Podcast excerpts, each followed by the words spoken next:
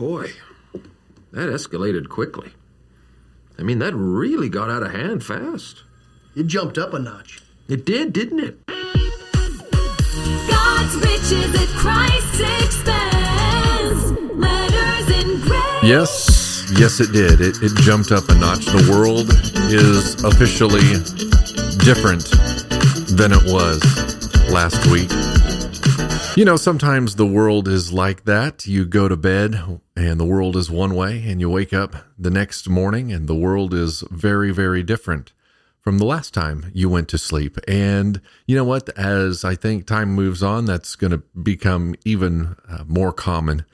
And uh, right now, Christians aren't the world's favorite person. You know what I mean? It's it's uh, people don't like Christians.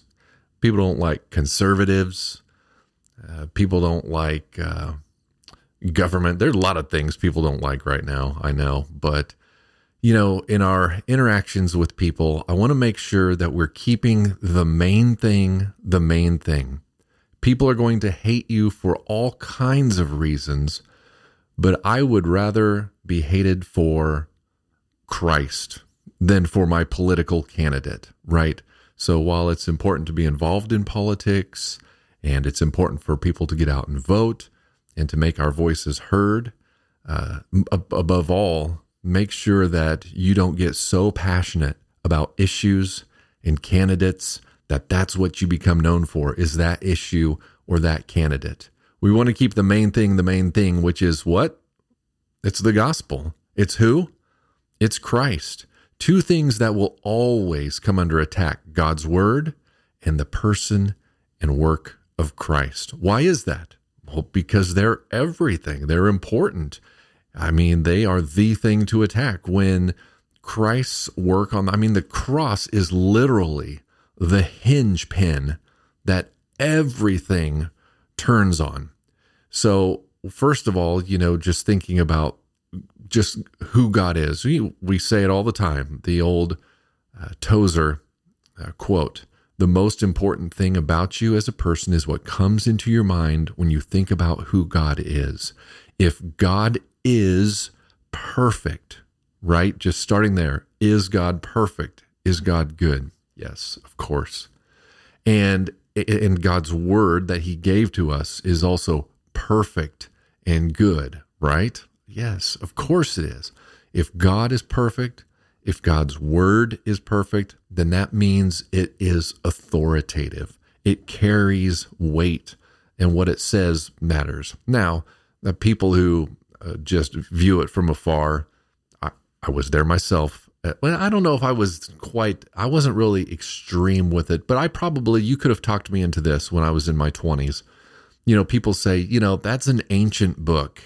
That is an ancient book. It's uh, old time thoughts and old time morals. And just like the church needs to update and get with the world, it the Bible is outdated in terms of morality. Oh, and the other thing is that it's full of horrible, horrible acts, men who do horrible things in that book. And you're telling me that book full of horrible things came from a good God? Well, it is full of horrible things, and it's the story of a good God and his horrible people, us. That's the whole story. It was created perfect. It was made horrible when we sinned in the garden and the earth was cursed and the, it all changed in Genesis chapter 3 and you have this story that plays out through eternity. Uh, first of all, in Genesis chapter 3, God promised to send a redeemer to redeem mankind, to make all things new. And Satan s- says from the beginning, well, I, I got to prevent this redeemer. I mean, we have two people here and I've got them. And so now all I have to do is prevent this redeemer from coming. This should be pretty easy. And so you have Cain and Abel. Ah, this should be pretty easy. And so what happens? Cain kills Abel. So the righteous one is dead. Cain is uh, is a sinner, right? He was already a sinner because of his parents. But now what are we going to do? God sent a replacement son, Seth. So there's this battle that continues through the Old Testament, this battle of God promising to send this Redeemer, Satan trying to prevent this Redeemer from coming, and then enter Christ. Uh oh, here's the Redeemer. And Satan finally says, Ah, man, I got him, I got him, I got him. And he's on the cross and he thinks, I got him. I am about to kill the one who is supposed to be the Redeemer. Check. Oh, hold on. Not so fast. Because while you bruised his heel, in the process, his heel crushed your head, Satan. And death has been crushed. Death and sin was defeated on the cross. And just by faith in the person and work of Christ on the cross, that changes everything. And so that's really the gospel. And, and so we get the uh, little bit of the, uh, we have the gospels, right? The life of Christ. We have the early church. And then we have this little book at the end, Revelation, of the kind of end of the story. And so, where we are right now, everything that the Bible ever said was going to happen has happened. And people might think, well, where is God? How come you don't hear from God? Like you might see, you know, quacks and hacks on TV peddling miracle spring water, trying to tell you that they heard from God. Always remember prophecy is blasphemy. God doesn't speak to people. We're actually in a very quiet time right now. God speaks to people in His Word. And so there is just a, uh, a an unprecedented time, I think, of um, deception and just all kinds of nonsense. But ultimately, mankind, we just are very, very self serving in all that we do. So, uh, the point is, make sure that in our conversations with people, don't get distracted on politics and issues. Love people, care for people, and remember to keep the main thing the main thing, and it's the gospel. And there's a lot of times people will kind of you if I you know just catch you off guard and say what is the gospel? Get the deer in the headlight looks a, a lot and people kind of freeze up and they the, I, um, um, I'm pretty sure it's it's well it's Jesus it's Jesus um, but that Jesus he um, see okay well back in okay so there was Nazareth right? Wait well actually in Bethlehem and well so but anyways he so you know people just kind of vapor lock so, what I want to do today is just give you five points to remember in your conversations. And I think when you have a good grasp of the gospel, you can slow down and you can calm down and you can just talk to people. See, a lot of times you think, I have to get the gospel out. I have to tell the person this gospel. And you are so busy trying to say, what you want to say that you're not listening to what the other person is saying. So I want to kind of give you a framework, just five points that you can remember. And when people are talking to you, first of all, care about what they're saying, right? You don't have to sit there and wrestle them on every point. Everything that comes out of their mouth that's wrong, you don't have to wrestle them to the ground and pin them and win. Your goal here is to continue the conversation, keep the conversation going, keep pulling out of your friend, your neighbor, what do you believe? What do you believe? Ask questions. Draw this out. Talk through it. Here's what the Bible says. So, these five things the gospel has five points and it just so happens that you have five fingers. So if you can remember these five points, you can look at your hand and remember them. There's grace, there's man, there's God, there's Christ, and there's faith. Jot those down or rewind and jot these down. grace, man, God, Jesus Christ, and faith. So the gospel is that heaven is a free gift, right? There's nothing that we can do to earn or deserve heaven. That's God's grace. So, in these conversations, that's going to be the starting point for a lot of your conversations, just talking about grace and mercy, the grace and mercy of God. And the next challenge is just understanding who we are, that we are sinful and that we need to be saved. Man is a sinner. Maybe talk about what is sin and why man cannot save himself. Next is God. He is loving, He is merciful. God is love, yes, but He is also holy and just.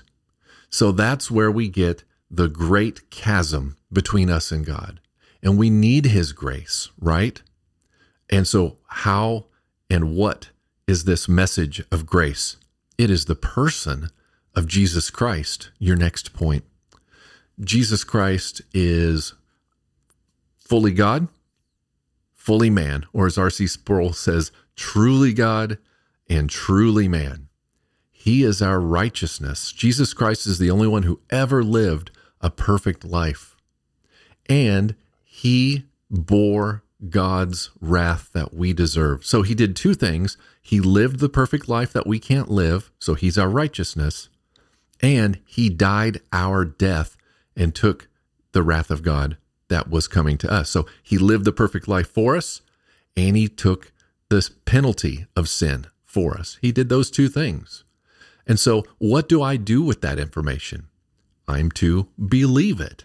That's faith. And that's your fifth point. What is true faith?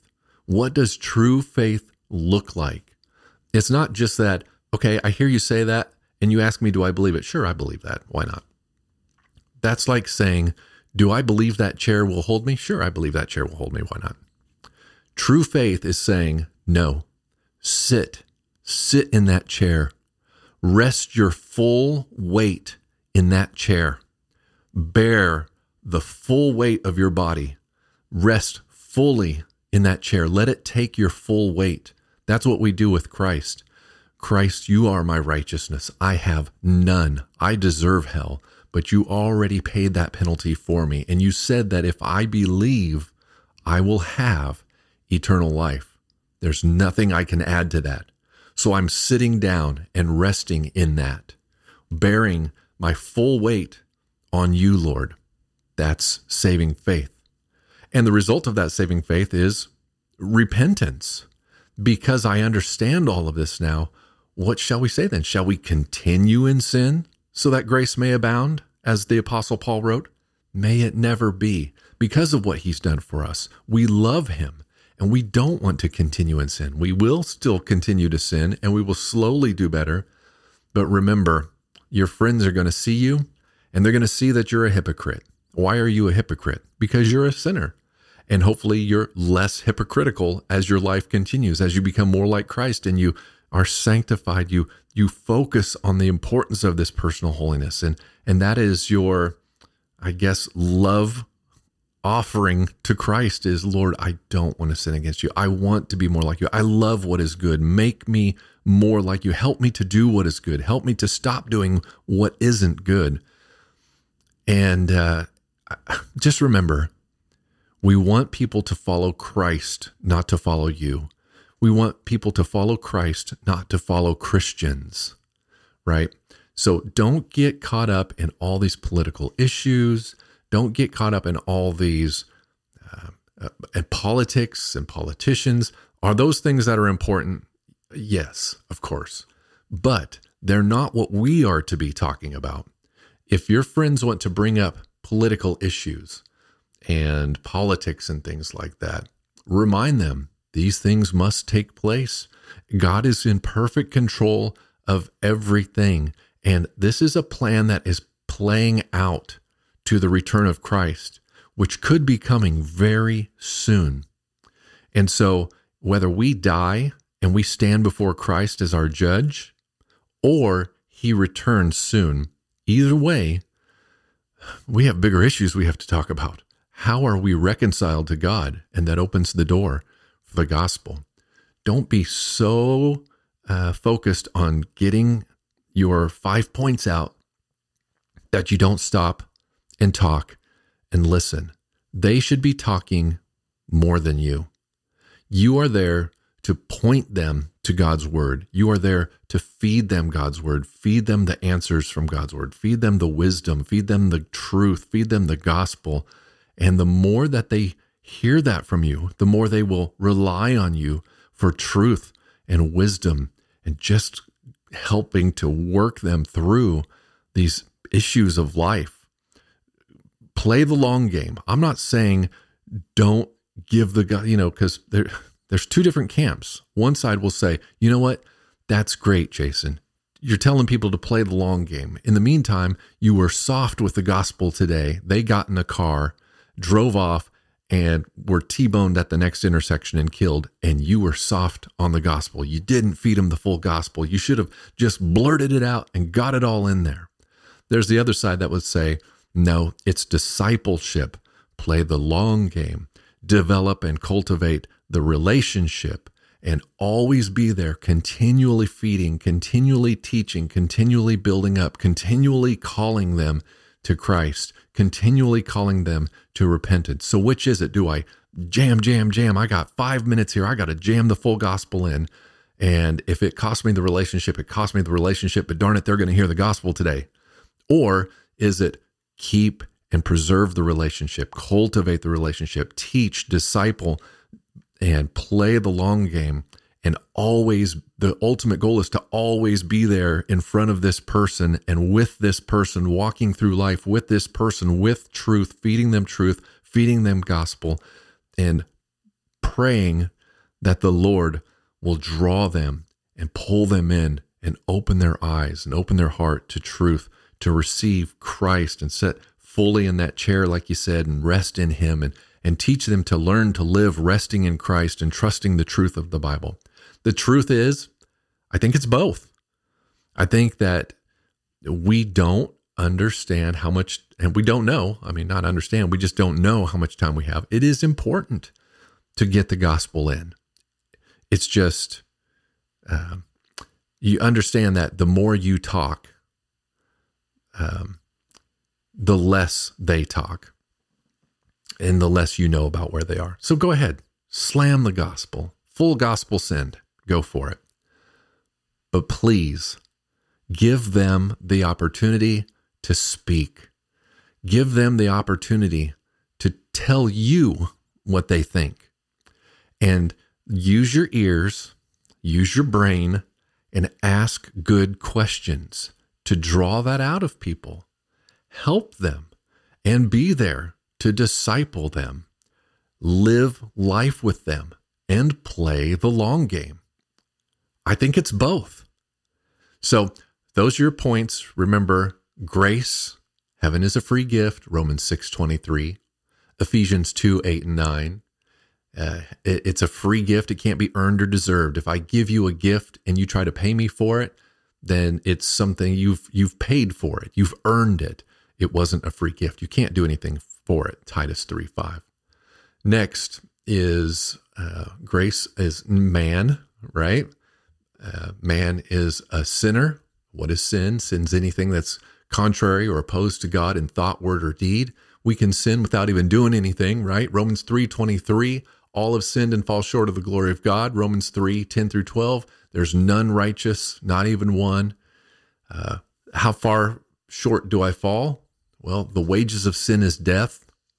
How many times a day do you sin? Multiply that by a year. That's over a thousand sins a year. That's a thousand death penalties you have against you every year. Multiply that by your life. You you can't save yourself. Proverbs 14, 12. There's a way that seems right to a man, but its end is the way of death. And so it's easier to understand when we see what the Bible says about God. He's loving and merciful, Jeremiah 31 3. I've loved you with an everlasting love, but he's also holy and just. Exodus 34 7. God will by no means leave the guilty unpunished. Hebrews 10 31. It is a terrifying thing to fall into the hands of the living God. So we're hopelessly separated from God, but he dealt with that in an amazing way. Enter Christ. God so loved the world that he sent his only begotten Son, that whoever believes in him will not perish, but have eternal life. So who is he? John 1, 1 and 14. He's God. In the beginning was the Word. The Word was with God. The Word was God. The Word became flesh and dwelt among us. Uh, what did he do? 2 Corinthians 5.21. He became sin so that we might become the righteousness of God in him. Uh, Isaiah uh, Isaiah 53 6 says, All of us like sheep have gone astray, each to his own way, but God has caused the iniquity of us all to fall on him. So heaven is a free gift that we receive by faith and faith alone. We rest in that chair. It's not that fake, uh, not fake, but temporal, weak faith. Please help grandma get better. Please help me on this test. Please give us a safe plane trip. It's it's much deeper than that. It is a resting in that chair. And the correct response to that is your fifth point, repentance. Turning away from your sin, no longer living for yourself, but you're living for God. If you believe, you'll obey. John 3:36. He who believes in the Son has eternal life. But he who does not obey the Son does not have life, but the wrath of God abides upon him. So it's both, right? It's belief, but belief implies obedience. And why do we obey? Because we love him. So, what do we do from that? Encourage them to read God's word. Get in the Bible. It's trustworthy. It's from God. It's reliable. God doesn't change. His word doesn't change. This is truth we're talking about, not fake news like we see, not propaganda that we're bombarded by from every side. This is fixed truth from God. Pray, encourage people to pray, talk to God, show me uh, if what this person's saying true, man, confirm it, show me. It all hinges off how much time you spend in your Bible. God's word and the Holy Spirit does all the work. You have to remember that. They have to remember that. There's a lot there, and that was a uh, fire hydrant. But remember, keep the main thing the main thing. Care for people, care about people, care about their eternal destination. And know what? If they hate you, I mean, absolutely hate you, and there is zero chance that in your mind you say there is zero chance that this person is ever going to turn to Christ. They hate me and hate Christ so much they want to kill me. Love that person. And here's what I mean by love that person I don't mean avoid them, tolerate them. I mean love them. This life is their heaven. Understand where that person's going. If someone is going to hell, if you believe that someone is going to hell, make this life as good as possible for them because this is their heaven. And this is as good as it gets. This isn't our home. This isn't our heaven. We are sacrificing this life for the life that is to come. So make this life good for them. And I bet if you will treat people that way, your goodness just may turn that heart of stone into a heart of flesh that wonders, why on earth would you be so kind to me when all I ever wanted to do was kill you? I hated you. Why were you nice to me? Because Christ did the same thing for me. I hated him. I was wicked towards him. I wanted nothing to do with him. And he paid the ultimate price for me. And other Christians were the same way to me. I was nasty to them, and they loved me, even though I was completely unworthy of it. Live the gospel, even to the people that are nastiest to you. Man, I, and it's hard, right? Because we have our own sin that we're lugging around that causes us to act like Karens and whatever the male version of a Karen is, Kens, Kens and Karens. Stop it. Be like Christ. That, live the gospel, man. I'm just saying. Keep the main thing the main thing. All right, look at your hand, five fingers, grace, man, God, Jesus Christ, and faith. Just memorize those points.